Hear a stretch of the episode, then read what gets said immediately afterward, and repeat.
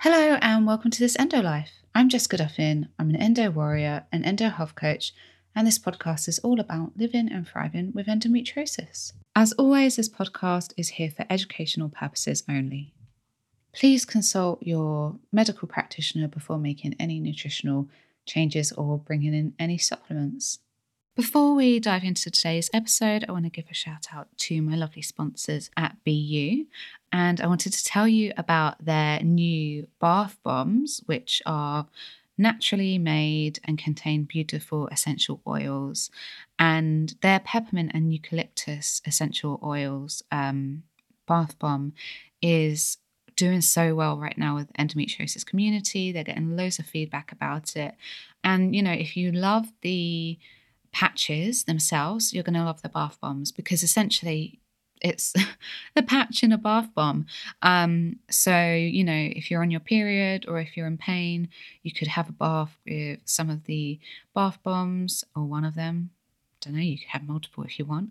Um, and then get out, get out the bath, maybe rub in some C B D balm and put your patch on top, which is um, what a lot of people are feeding back that they're doing. So um, I would love to do that, but um, I don't have a bath, so I can't. But if you have a bath, um, then, you know, I think these new bath bombs could be a lovely way to help alleviate some of your pain. So if you'd like to check them out, you can go to B U, which is b u online dot co dot u k, and you can also order them from anywhere in the world on cult beauty dot co dot u k, and they deliver worldwide. So before we dive into today's episode, I wanted to give a shout out to the lovely girls at Semaine.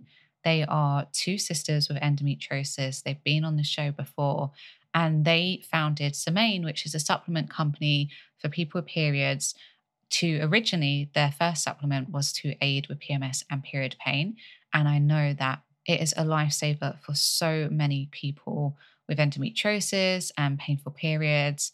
I absolutely love that supplement. It's really helped me when I've had to kind of follow protocols for SIBO, or, you know, I've had a stressful time and I've been worried about my period. I've been able to avoid a flare with that supplement.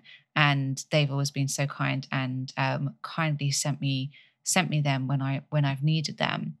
And now they've come out with a new supplement called The Daily, and it is a hormone balancing supplement, which is designed to help with healthy skin, stable mood, fewer cravings in your luteal phase, blood sugar balance.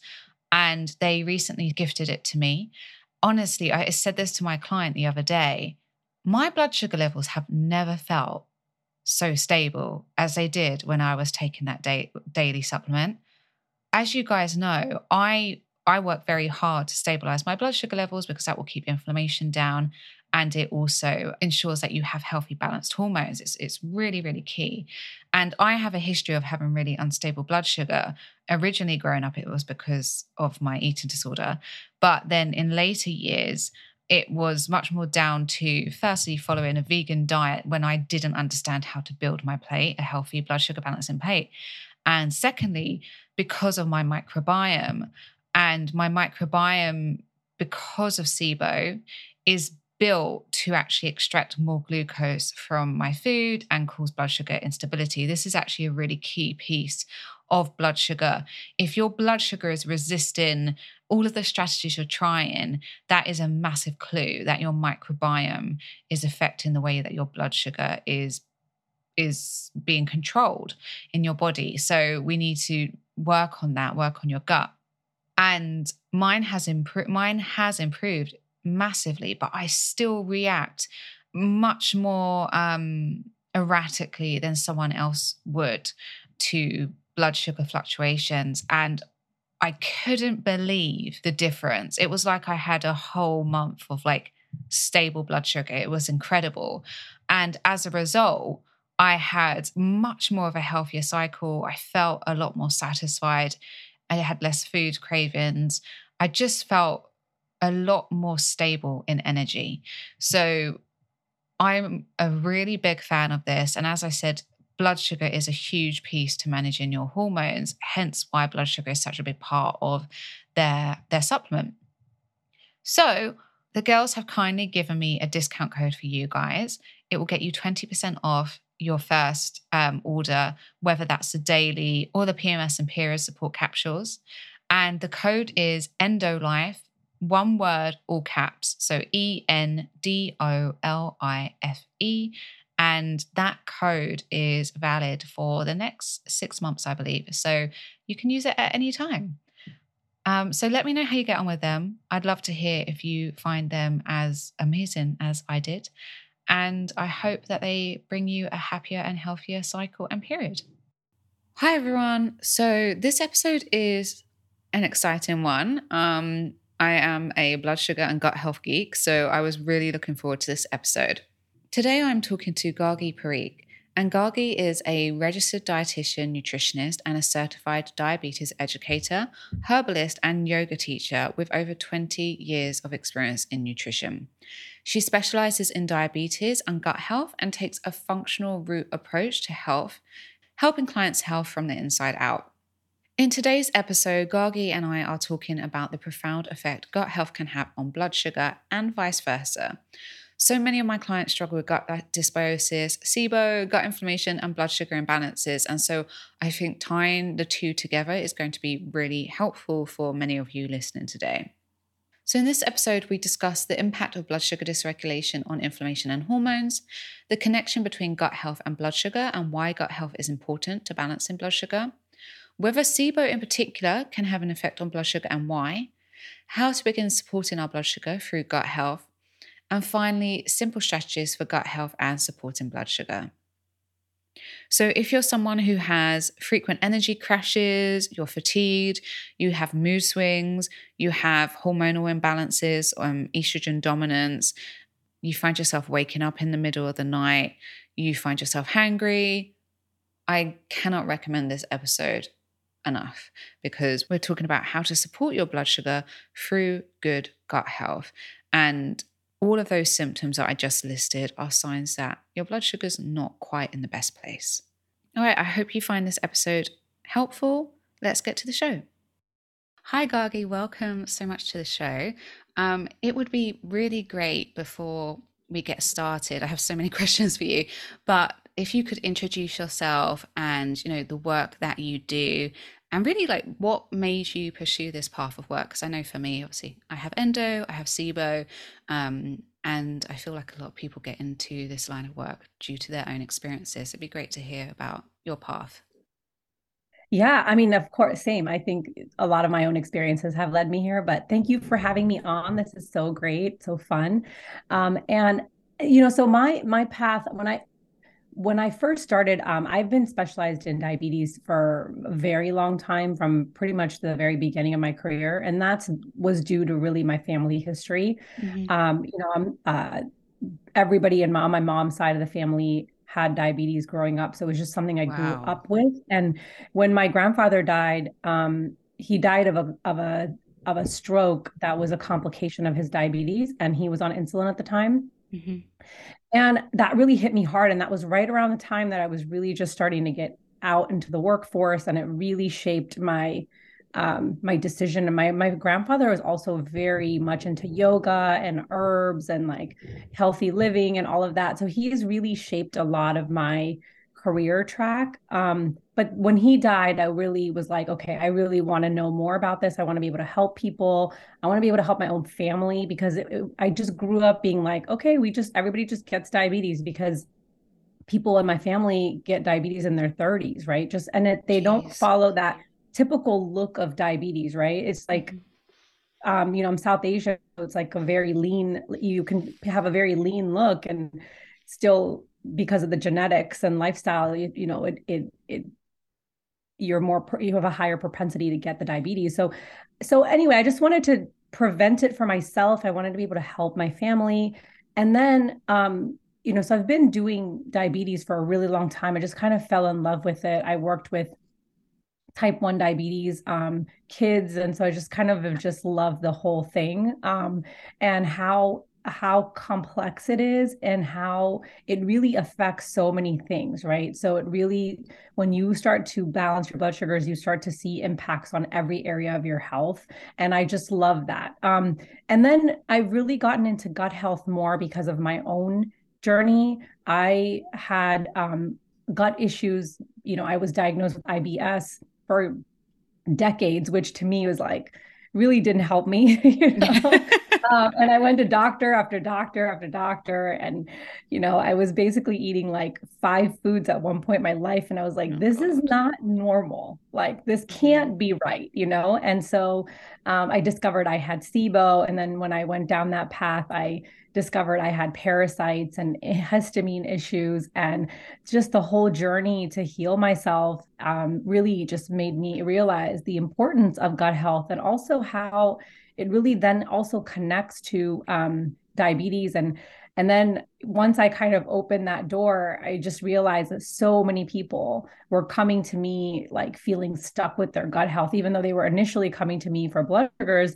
They were having acid reflux and all these other issues that kind of prevented them from eating well. Right. So now I really kind of tie them both in in my practice, and really, um, really kind of look at the body in more of like as a, as an ecosystem, really, you know, mm-hmm. um, and we're learning more and more that the gut really is like such an integral piece and impacts so many things. So, so that's kind of where I am today, is that I've just been bringing both of these pieces together, and, um, And I'm loving it because I feel like I give people, it really helps people get better in both areas. So, yeah. And it's so important because, I mean, we've obviously done, we've both done Doctor Seebecker's course, and we know mm-hmm. that the, nearly the majority of SIBO, uh, I B S cases are SIBO. And it's like, yeah. God, how many people are walking around? I mean, I can't remember the stat, but there are so many people, millions of people walking around with this kind of general diagnosis of I B S, and they don't know what to do about it.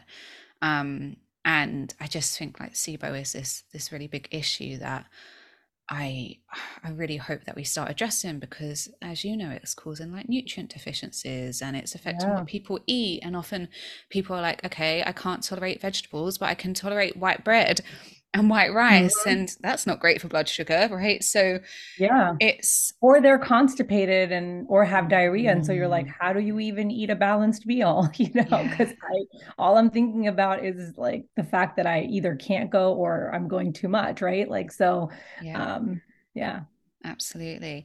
Um, so complete side note, but are you, did you manage to, uh, get rid of your SIBO, or are you a, a chronic case like me? No, I, I did get, I did manage to get rid of it. Um, I had to do multiple treatments though. You know, I initially, when I, I had to, you know, this is the other thing. I couldn't find anyone to really heal me mm-hmm, at the mm-hmm. time. So I really had to just figure it out myself. And I really just learned. And, um, I, I ended up, it was, uh, I came back. And then when I, when I, Uh, realized I had parasites and then the histamine issue, and I healed those two things. And then I did the treatment again um, for SIBO. Then since then it's been gone. Yeah. Yeah. yeah that, I mean, it's definitely what we see, isn't it? Especially if there's something like mold, or there's parasites, or there's M C A S, it's kind of harder to treat for sure. Yeah. Yeah. Okay. Well, I'm glad you got rid of it. That's an inspiration for me.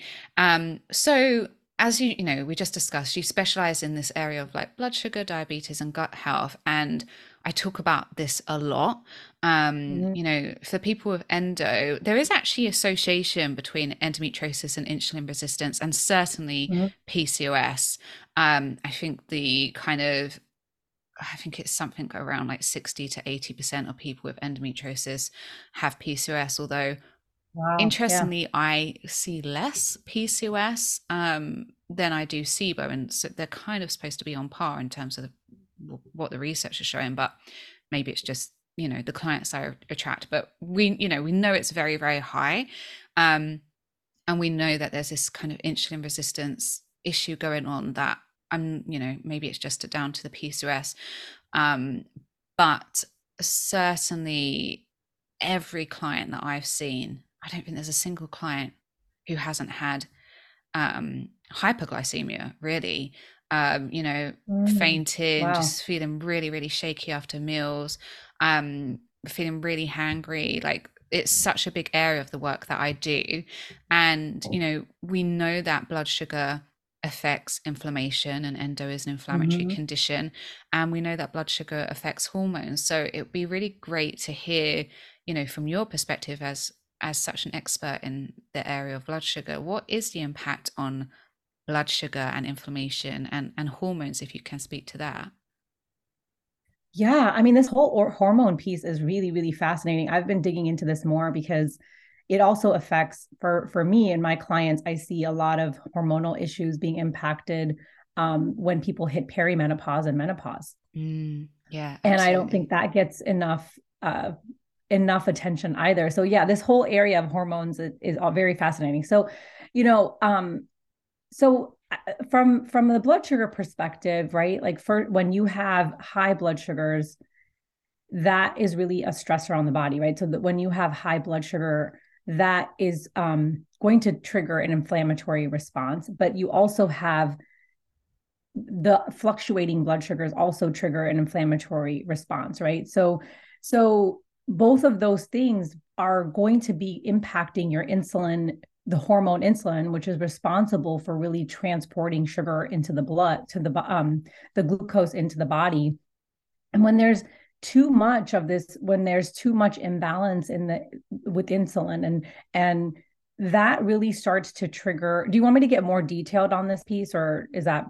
Yeah, I mean, if you if you want to go detailed, I love the detail, but yeah. you know, it's really so, what you want to do.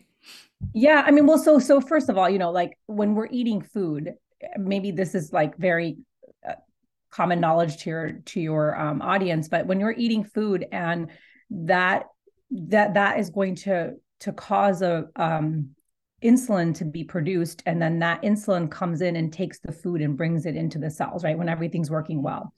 But when, when you have that insulin, res- when you have insulin resistance happening, and that for, for various reasons that insulin is not being recognized or utilized, and, and then the sugar just stays out in the bloodstream, that is actually a very inflammatory uh, process for the body, right? And also then that fluctuation can, can also happen because you, your body is making more insulin. That can also then cause ups and downs in blood sugars. And th- that overall, then when the body's just pumping out more insulin because the sugar is out on the bloodstream, um, you, your, that insulin resistance then is the more insulin being produced, that insulin resistance then triggers a whole host of, of, of hormonal, like a cascade of hormonal responses, right? So first of all, that imbalance is a really big deal. So like the ups and downs of blood sugars, the high blood sugars can really cause um,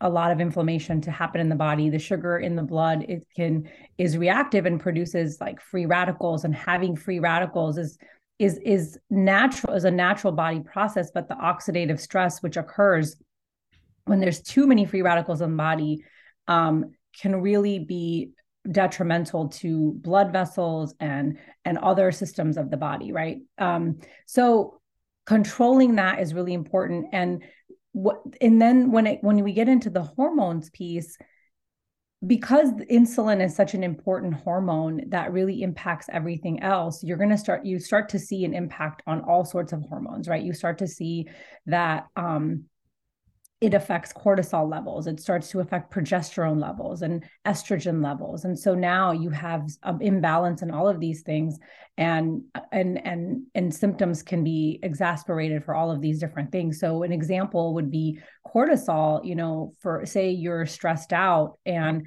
you're, that is going to stimulate cortisol. And if you have high, um, If you have high cortisol levels, cortisol and progesterone have a, a relationship. And so cortisol, too much cortisol is going to pull from your progesterone levels, right? Mm-hmm. Which sets the stage for estrogen dominance or low progesterone. Um, and which can cause other issues like shorter cycles and other, you know, spotting, things like that, because it cause, you know, it really causes those uh, hormones to be imbalanced. So regulating our blood sugars helps us regulate corti- you know, cortisol and, and insulin, which then helps us regulate all of these other hormones that are also so important um, when it comes to endometriosis and other, other issues like P C O S or, um, or just, you know, fertility and things like that. So did that help kind of explain a little bit of, of the connection there? Absolutely. Yeah, it really does. So let's talk a bit about the connection between gut health and, and blood sugar, because this is an area that I have found really interesting. Uh, but, you know, I haven't, I haven't had the opportunity to dive as deep into it. Um, and Doctor Jacoby, she has said that there is a connection with SIBO. Um, and in fact, we're going to get onto this later, but I feel like I haven't easily found that much information about this. Mm-hmm. Um, I was doing a P C O S training the other day, actually, and it was saying that people with P C O S in the research have shown that they're low in Akkermansia bacterial mm-hmm, strain, mm-hmm. and that yeah. can have an impact on blood sugar. And I was like, oh, okay, yeah, this is kind yeah. of like, you know, great information, because I was struggling, struggling to find some, but I'd yeah. love to hear, like, yeah. what is the connection between gut health and blood sugar? Yeah, is there one? Is totally, there's totally one. Yeah. Really quickly, I also wanted to mention from our prior conversation about inflammation, the other interesting thing is that inflammation can also impact our ability to process blood sugars. So it's mm-hmm. kind of, you know, they, it's a, it's, it's both things. So if you have inflammation, underlying inflammation already there, that also then disrupts insulin signaling pathways it, involved in metabolizing glucose. So it's both, like, so we want to balance blood sugars to help with the inflammation, but we also want to improve the inflammation to help with blood sugars, right? So it goes. Yeah, absolutely. Is that because the, of the mitochondria, like, are overwhelmed and can't function properly? Is that like, they're just not taking in the glucose? Yeah, yeah, it, inter- it yeah, and it disrupts specific insulin signaling pathways, um, from that. Yeah. So. Okay. All right. So interesting. I mean, it's yeah. everything is connected, right? Connected. It's all connected. Yeah. Um, so with the gut health piece, you know, it, it is, our microbiome is really, really important in balancing blood sugars. And so I, I'll get to Akkermansia in a second, but one of the things that plays like a really big role is fiber, right? And this relates to the Akkermansia. So when we are eating more fibrous foods, specifically insoluble fiber, it really, so, so fiber in general, like, really is going to slow down um, digestion and really helps with blood sugar control, right? So that's one piece of it. That's like the basic thing, right? Just, just eating more fiber really helps us balance our blood sugars. But also certain, certain bacteria really like certain types of food, and bacteria, um, really thrive, like, especially the, the Akkermansia bacteria, the butyrate, which produce butyrate, really thrive on fiber. And um, they really, when you have an insoluble fiber, it really, di- it really gets down the gut pathway and actually makes it into the, the gut and, and turns into short chain fatty acids. And though they, when they feed on that, it really helps produce butyrate, right? And butyrate gives energy to the cells um, in the intestinal lining. Um, and if you don't have a lot of this, this can also impact inflammation. And it also stimulates, butyrate stimulates G L P one secretion. So G L P one stimulates insulin secretion from beta cells. So, which to me, this is really fascinating, because G L P ones are now used as drugs for blood sugar control. Wow. Right? So you have hey. like the Ozempics and things like that, where, but this is a pathway that we can influence with just what we're eating. To me, this is like mind blowing, right? Mm-hmm. Like, you can intervene way down the pathway with these drugs, or you can really start, especially early on, intervening with the types of foods that you're eating or direct butyrate supplementation. So um, when and going back to Akkermansia, Akkermansia is one of the butyrate producing bacteria. So when I do gut testing, which I think, Jessica, you probably do this too, but when I do G I maps, I can yeah. see Akkermansia being really low for people that are having blood sugar imbalance issues, have diabetes, pre-diabetes. You can really? literally see it wow. being so low for people. And the thing when I'm going to go back to- and check my G I map, because that wasn't on my radar until this trainer. So now I'm going to, my G I map is like four years old, but I'm still going to have a look.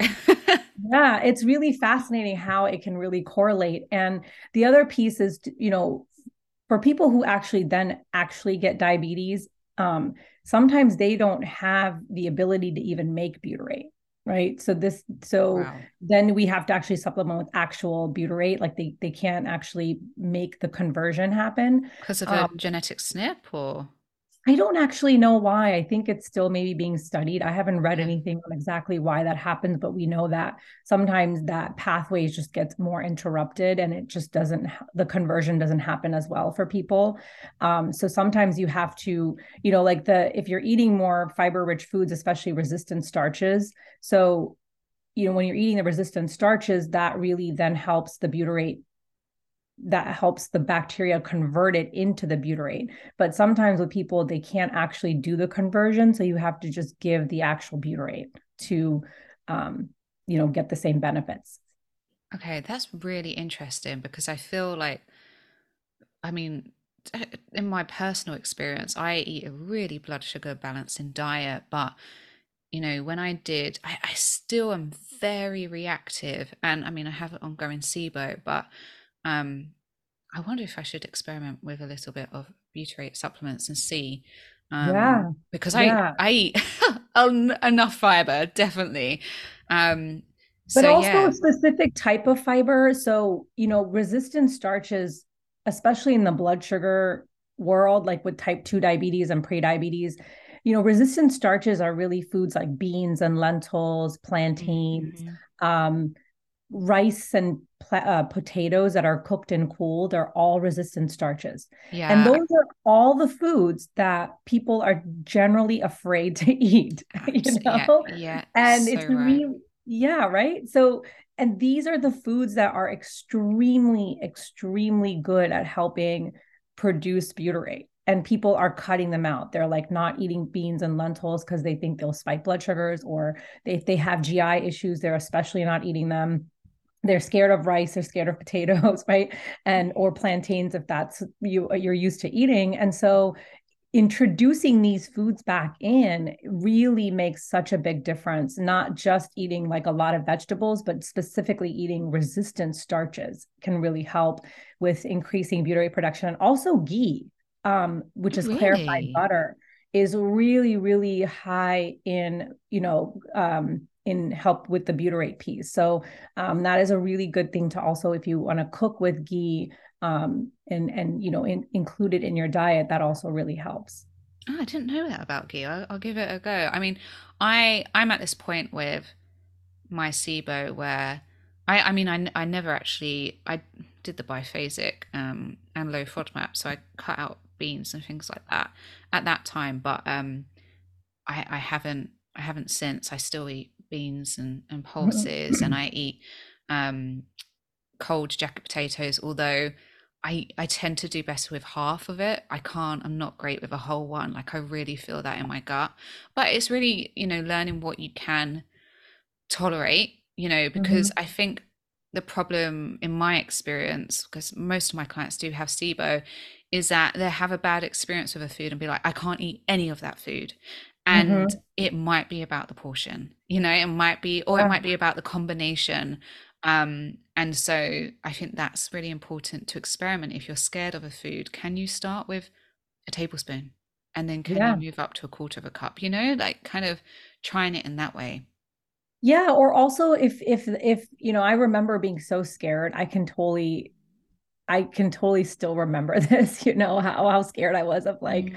of so many foods, right? I was eating five foods at one point. So I can totally see that. But you can also then just supplement with a pill. You can supplement with actual like a powder or something that may not be as intimidating if a lot of these foods are intimidating. You know, there's yeah. there's products that you can use to supplement to get the butyrate. Yeah, absolutely. Actually, I don't know if you, you know, you don't have to if you don't have time, but if you've got a favorite, like two or three products that I can put in the show notes, that would be really help helpful for people, I think. Yeah, yeah, I can definitely give you a couple. That some are like um, powders that you can add, like the resistant starches that are more like food based, right? And then yeah. you can also get actual butyrate, like um, pills that you can also take.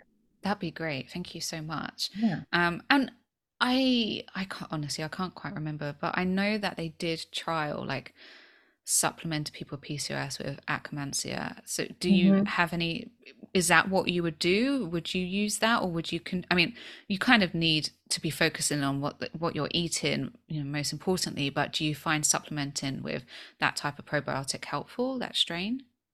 Yeah, I have not done Akkermansia probiotic supplementation specifically. I tend to do more butyrate supplementation okay. or or resistant starch food supplementation, right? Mm-hmm. Um, like powders rather than the Akkermansia. I feel like I, like I just feel like that's new research and that may be helpful, but I wonder if, like, for me, I'm just a more of like a food-based yeah. first practitioner, because yeah. you don't know all of the qualities that you're getting. Um, like, you know, like with, with certain foods, like there's certain other nutrients also then promote the production of butyrate. It's not always just one thing. So yeah. for me, I'm like, I don't, I don't know if I know enough to do that, you know, yeah. not to say that it doesn't work, but I prefer doing the whole food butyrate, like resistant starch, like product supplementation personally, um, rather than single, um, single probiotic strands. Yeah, no, that makes sense. I mean, it's really, it, with everything, it should be kind of a food first approach, right? And then the supplements are su- supportive.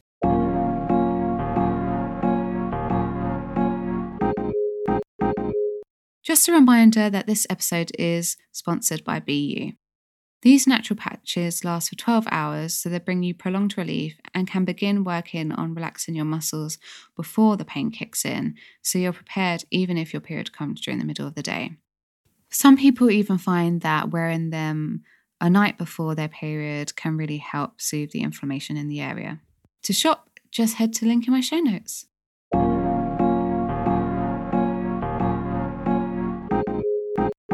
Obviously, both of us are big on SIBO. Um, and I just wondered, you know, is there any particular effect that SIBO might have on blood sugar that you've observed? Because Doctor Jacoby, she talked about in her training a correlation with methane and hyperglycemia. And mm-hmm. I think, I think she might have re- linked to a study. Um, but I don't, or maybe she talked about there was a study, but the reference wasn't there, because then I spoke to Doctor Seebecker about this, because I said, I, I see this, I actually see this, this hyperglycemia with, with my methane um, clients. She said she hadn't seen it. So I just wondered if you had observed anything, or if you knew of what, you know, if there is some kind of connection. So you, what are you observing with your clients? Just this blood sugar fluctuation? Yeah, happening? yeah. And maybe most like a reactive hypoglycemia for sure.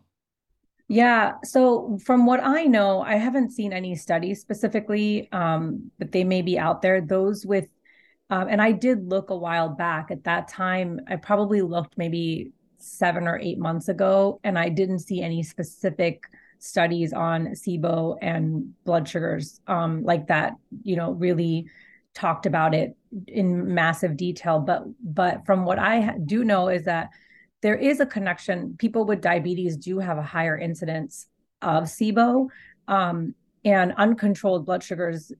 And some of the, the the speculation could be that uncontrolled blood sugars cause nerve damage, right? So that mm. could be damaging the nerve and impacting, like, you know, if you already have gut issues, that could be play be playing a role. And then lower gut motility could be playing a role as well um, in in contributing to the blood sugars, in terms of like how maybe your your body's able to process the the food and how quickly or slowly the digestive process happens, um, affecting the motility. So those are some speculations. Um, I, so there's definitely a connection, you know, but I don't know that more than that in terms of like the specifics of how, you know, why there could be a hypoglycemia, like a reactive hypoglycemia. Um, but with SIBO, we know the migrating motor complex is extremely impacted. And so to me, I think that's definitely one area that could be affecting the blood sugars. Yeah. And actually, as you're talking, I'm kind of thinking about many of my clients with SIBO also have, and sorry, and endometriosis also have Ehlers-Danlos syndrome. Um, so there's kind oh, of new, yeah. right, yeah. So they've got this. A lot of them have accelerated stomach emptying. So, and then their migrating motor complex is affected. So actually, maybe it's just a. It's kind of a, a perfect storm. They're having, you know, the food is going through the stomach a bit too quickly. Um, they might have slower large intestine motility. That's kind of contributing to the constipation thanks to something like methane or, but that actually makes sense. Maybe it is a bit of a perfect storm. Um, And yeah, and then that could be like more mast cell activation stuff too, right? Like histamine, mast yes. cells. Um, and if you're not treating some of that stuff, like it could, I had a, um, a, uh, a client recently who had Adler's, Adler's, and she also has prediabetes, and she was having a lot of reactive, like, I, I would say there weren't truly low blood sugars cause she's yeah. pre-diabetic, but like, they were just like, they she felt was like the it. symptoms of it, even though they weren't truly like technically low, you know? Mm-hmm. Mm-hmm. Um, But I think there's so much happening with her and the histamine, like, so I think, and she hasn't been willing to, to really eliminate a lot of the histamine issue foods. So I, I, yeah, I think a lot of that, like all the inflammation that's happening in the body and, and the motility issues, there's probably so much happening. I, I can't even speak to like what the exact issue could be, but when you have the diabetes and the Adler's and the potential mast cell and histamine and all that, it's like a lot. Yeah. So kind of like, a, you know, we're speculating, but along the pathway of like what you were saying, the inflammation can actually affect the insulin pathway. So the inflammation from the mast cell activation could be potentially interrupting that.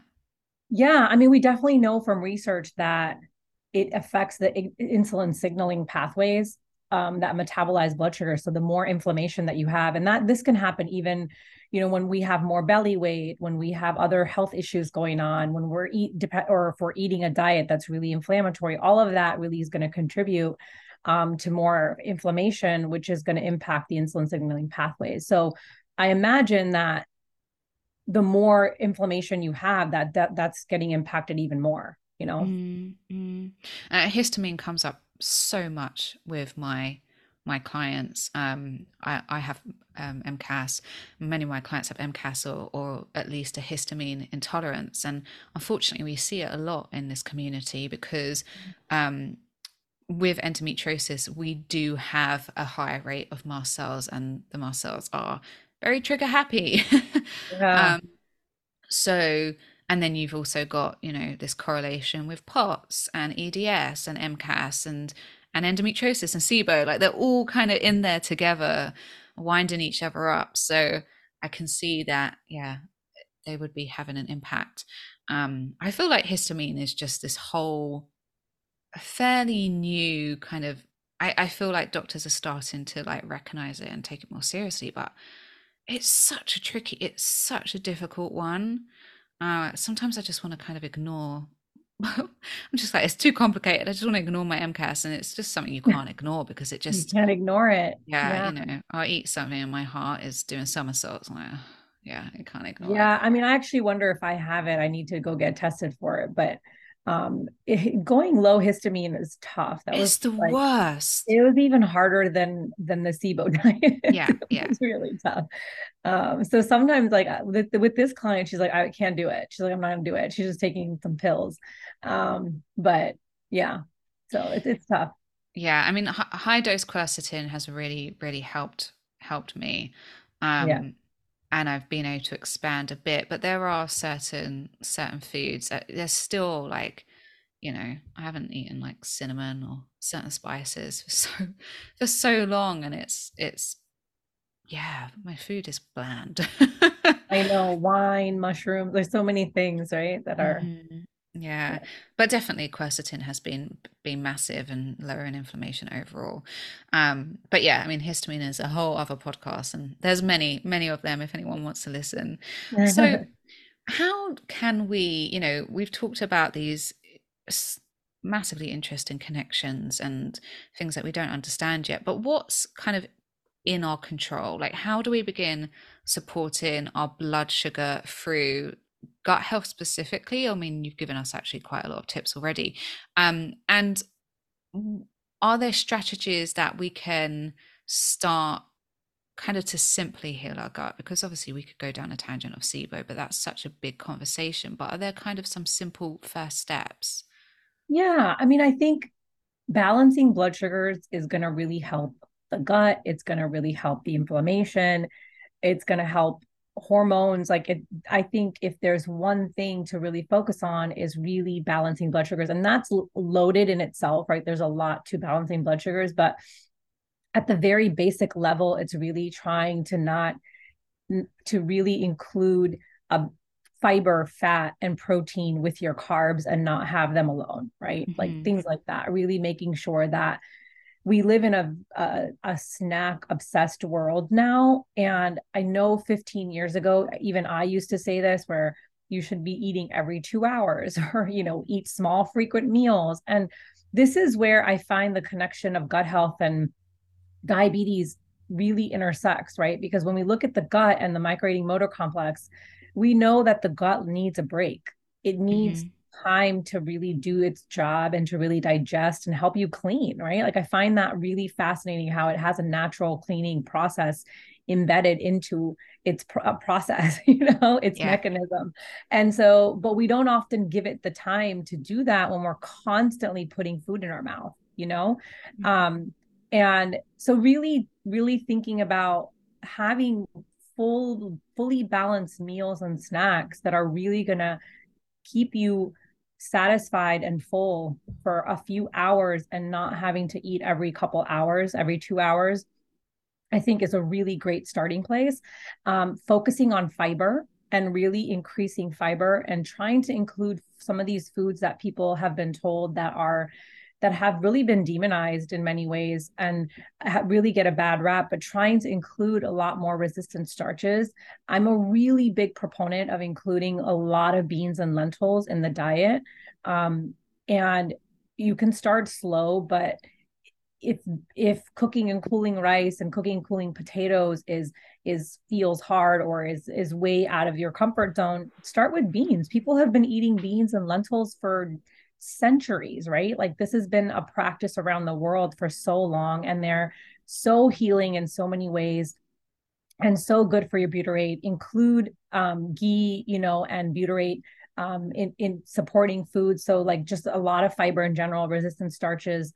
Um, so these are, I think, really good places to start is, is really starting to balance the blood sugars, eating in a way that balances the blood sugars, including a lot of fiber-rich foods to really promote that Akkermansia bacteria, uh, butyrate producing foods, so resistant starches specifically, um, that feed that the, the bacteria and help you produce the butyrate. And then if you need, you can really supplement um, with the butyrate to help with the, with the blood sugar balance piece. Um, so yeah, and then working on inflammation. So I'm sure you talk about this so much, but working on, on reducing inflammatory foods, right? So eating more of an infl- like an anti-inflammatory diet, which really helps with the blood sugars and can help with other things like endometriosis. So really trying to eat more whole foods as at the sim- most simple level is really trying to eat more wholesome foods versus processed foods. And of course there's more to that, but, but that's, these are great places to start in my opinion. Yeah, absolutely. And I think that these are the foundational pieces that need to kind of be in place before we build, you know, we build on top of that. Um, I just wondered um, two two things. So, have you read Doctor Ruscio's um, book? He's like, it's it's kind of like a big big textbook. You know, he's he's on my list, and I haven't I haven't read it yet. Okay, well, look, I've got it. I have not, I dip in and out of it because it is the longest thing in the world.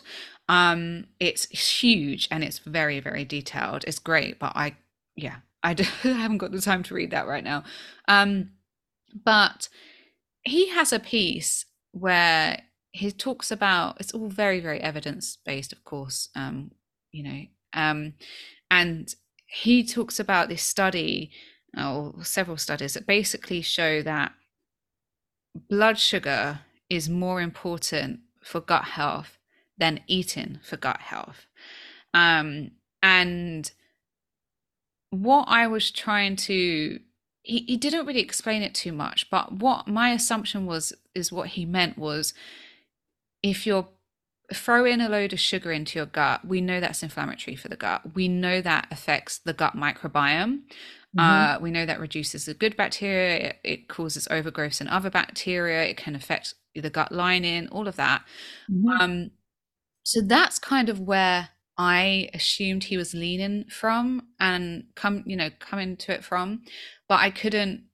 Uh, and I think this is because I have to show, maybe it was a like a, a big review paper, but it was kind of showing like this is the effect of eating like a, a diet for the gut that was, you know, full of fiber and blah, blah, and this is a, a gut a diet that was blood sugar balancing. I can't quite remember. I can send it to you if you're interested. But yeah.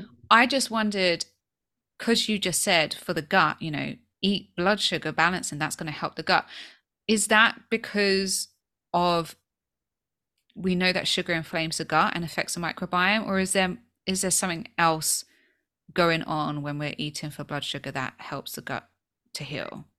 Yeah, so I think there's two things in my mind when I say that. One is when you balance the blood sugars, you really start to control the spikes and the ebbs and flows of insulin, right? So balancing that insulin and in, in, in really, so when you're balancing blood sugars in a way that also balances insulin, you're really helping all these other hormones that play a role in everything, right? It's helping also a lot of your gut hormones, like your, your, that, that play a role in satiety and, right. um, and, you know, hunger and fullness, like all of these are better regulated when you're eating in a way that is really balancing your blood sugar. So you're eating satiating meals that are keeping you full for a while and really helping control that blood sugar spike and, and, and fall. So that again, to me is like, because insulin is such a fundamental hormone, you know, like I call it like the top dog hormone, right? Mm-hmm. That really starts to play, like it has this effect on everything else. Um, and we don't really talk about leptin and ghrelin that much, but I, it affects all of that, right? It affects cortisol levels and all of it. So to me, that is one piece of it. And then the other piece, the way that I teach my clients to eat is in a way that also really helps gut health and the insulin, which is really this cutting out these, these constant snacking, uh, um, yeah. these habits, right? Because that supports blood sugars and insulin, which is really what we want to balance. Like the goal of balancing blood sugars to me is to really work on the insulin, is to really balance and reduce that, the heavy amount of insulin in the, in the body. Um, and one of the best ways to do that is to really to really stop all the constant snacking every two hours, but also going back to this migrating motor complex, right? Like that, the, the gut really benefits from also having those, those gaps in eating. So to me, those really have this nice interplay. And, and when you're eating a blood sugar balancing diet, it is, you know, it is very, um, when you're doing it in a way that really supports in reducing insulin resistance, you are eating a less inflammatory diet. Mm-hmm. Um, so I think all of that together is much more important than just focusing on one piece of it, which is, which is not, I'm not sure that's what he was saying, but like, if you're just focusing on, okay, let's eat a fiber rich diet versus if you're eating for a blood sugar balancing diet, you are including a lot of, yeah. a lot of fiber already, but you're also thinking about these other elements that help lower that insulin resistance and help with hormonal balance and all of that. Yeah, absolutely. Okay, no, that makes sense. And also, just in case anyone is new to the podcast and hasn't heard me banging on about SIBO and the migrating motor complex, the just for context, the migrating motor complex is a wave-like kind of motion that occurs in the small intestine um, two hours after we've eaten and overnight to clear out the kind of food debris and bac- bacteria that kind of shouldn't really be there. Um, and it turns off every time we eat. Um, so, you know, we need to kind of leave more than two hours between meals to allow that migrating motor complex to kick in. Um, and, you know, someone said, what was I listening to? It actually might have been in one of the courses I was doing the other day. I'd never, so this is one area that I really struggle with because of um, my blood sugar kind of issues. They're much better now. Um, they used to be terrible, but I still need to snack quite frequently. Mm-hmm. And I and I think part of it is is habit, like a fear that I'm going to get a, a dip. I think mm-hmm. part of it is that I have a very demanding job, so I get a little bit of a dopamine hit if I have a little snack. Yeah. Um, that helps me kind of get through the day. And then I think the other side is, yeah, I, I'm not quite yet able to go further. Um, I think three hours is really where I push it. Um, and then yeah, in this training they were like, you know, people are snacking all the time, which means insulin is up all the time. Yeah, exactly. When I'm snacking, I'm like, oh, yes. migrating motor yes. complex, migrating motor complex. And then I was suddenly like, sure, I'm eating a yeah. really blood sugar balancing diet. It looks great. I feel good after I eat. I'm not crashing anymore, but my insulin is up all day, every day. Yeah. And I mean, here's the thing. Yeah. And I think sometimes it's when we're, we're, we're used to like snacking all the time and we're really depending on sugar as our fuel, our body's used to that. Right. So then we're constant, like we feel like there's more dips and, and, and spikes in blood sugars because we're used to that. But I think once you start to lower that insulin a little bit and you start to, your body gets used to using other sources of, of fuel, that tends to to be mitigated a little bit in my, in, in what I find. Mm. Like you're not used to having, you, you're, you slowly get used to depending on other sources of fuel, but also being able to stretch how long you can go because, you know, you, everything's a little bit more balanced, the blood sugars, but, but specifically insulin. Yeah. So, I mean, it's so fascinating. I think I found that helpful to just realize that. And I can't believe I had, just didn't connect the dots. I kind of knew it, but didn't know it. Um, but okay, that's really helpful. And last question, which is really just out of curiosity. Um, I wish I could remember the name. There's a book and there's two men who run this like diabetes kind of protocol. I'm sure you know who they are. Is it Master Your Diabetes? Like yes, diabetes, yes, yes. Master Your Diabetes or something like that. So I haven't looked into them too much because I don't want to start kind of creating confusion for myself. But obviously I'm trained in, you know, fiber, fat, protein on your plate. They seem to promote no meat and very low fat diets because they say that the body is needs to kind of get used to high carbs. So they really promote a lot of like um sugar um on its own and uh, not sugar on its own, fruit and um like lovely vegetables and lots of fiber, but they're not they don't seem to, from what I gathered, kind of focus so much on the protein and and the fat. They're very low fat.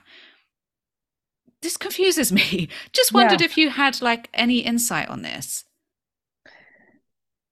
I I mean I, it's been a while since I've looked at them specifically um at their specific protocols. Everybody has such like, there's so many new ways that like this person oh, eliminates, no, like no. Doctor Bernard, I think does like very low fat also, but everybody has like their slight little like modification on this.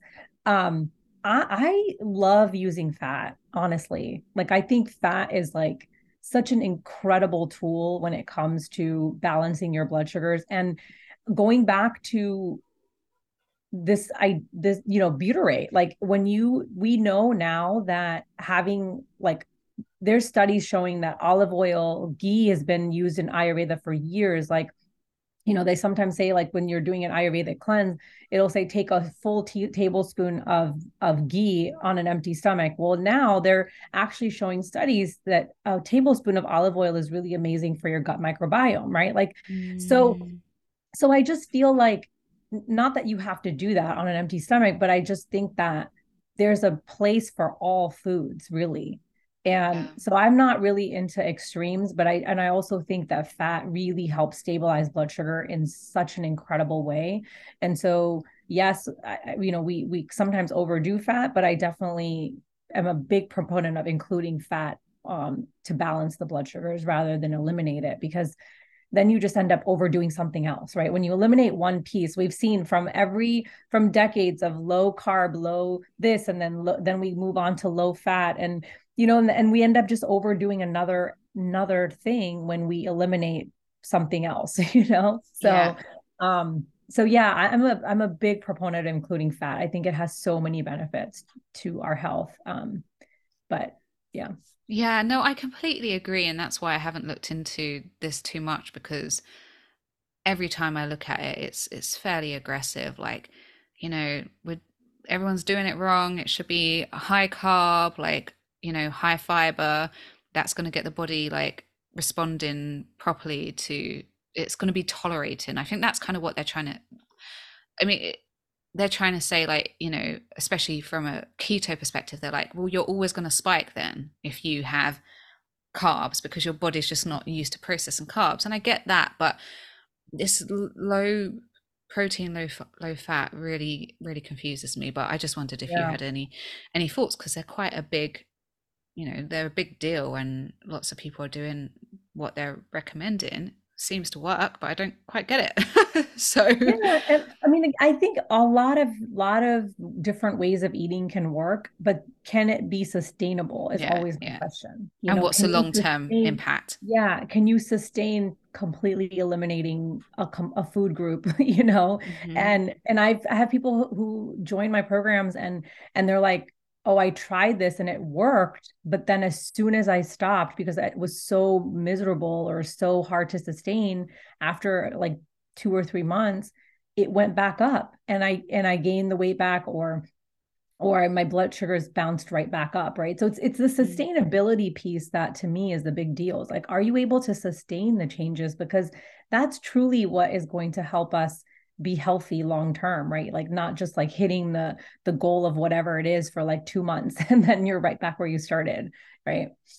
Yeah, absolutely. Well, thank you so much for coming on the show. It's been really, really interesting and just, yeah, fascinating to talk to you. I've loved this conversation and I feel like I've had like some answers to questions I've been sitting on for a long time. So thank you for, um, yeah, just answering my many questions. No, it was so fun. Thank you for having me. This was really fun to do. And where can people find you if they want to work with you or, you know, read more about what you do? So my website is gargi parikh dot com. So it's G A R G I P A R I K H dot com. So you can find me there. I'm on Instagram. Um, my handle is the dot diabetes dot nutritionist. So either one of those is are great places to find me. And I'm very active on Instagram. So you can always stop by, say hello in my D Ms, but those are the places to find me. Perfect. Your Instagram's great. So highly recommend everyone goes and checks it out. Thank you so much. So that's it. Thank you so much for listening. If you want to find out more about what I do or read more on endometriosis and living well with it, um, you can head to my Instagram page, which is this underscore endolife. Um, you can head to my website, which is w w w dot this endolife dot com. And you can also get um, a free guide to managing endometriosis naturally on my website. Um, I've put the link in my show notes. It's a beginner's guide to getting started in all of the areas that I um, have worked on to help reduce my endometriosis symptoms and pain and live well with endometriosis. As always, if you like this show, please rate, review, and or subscribe.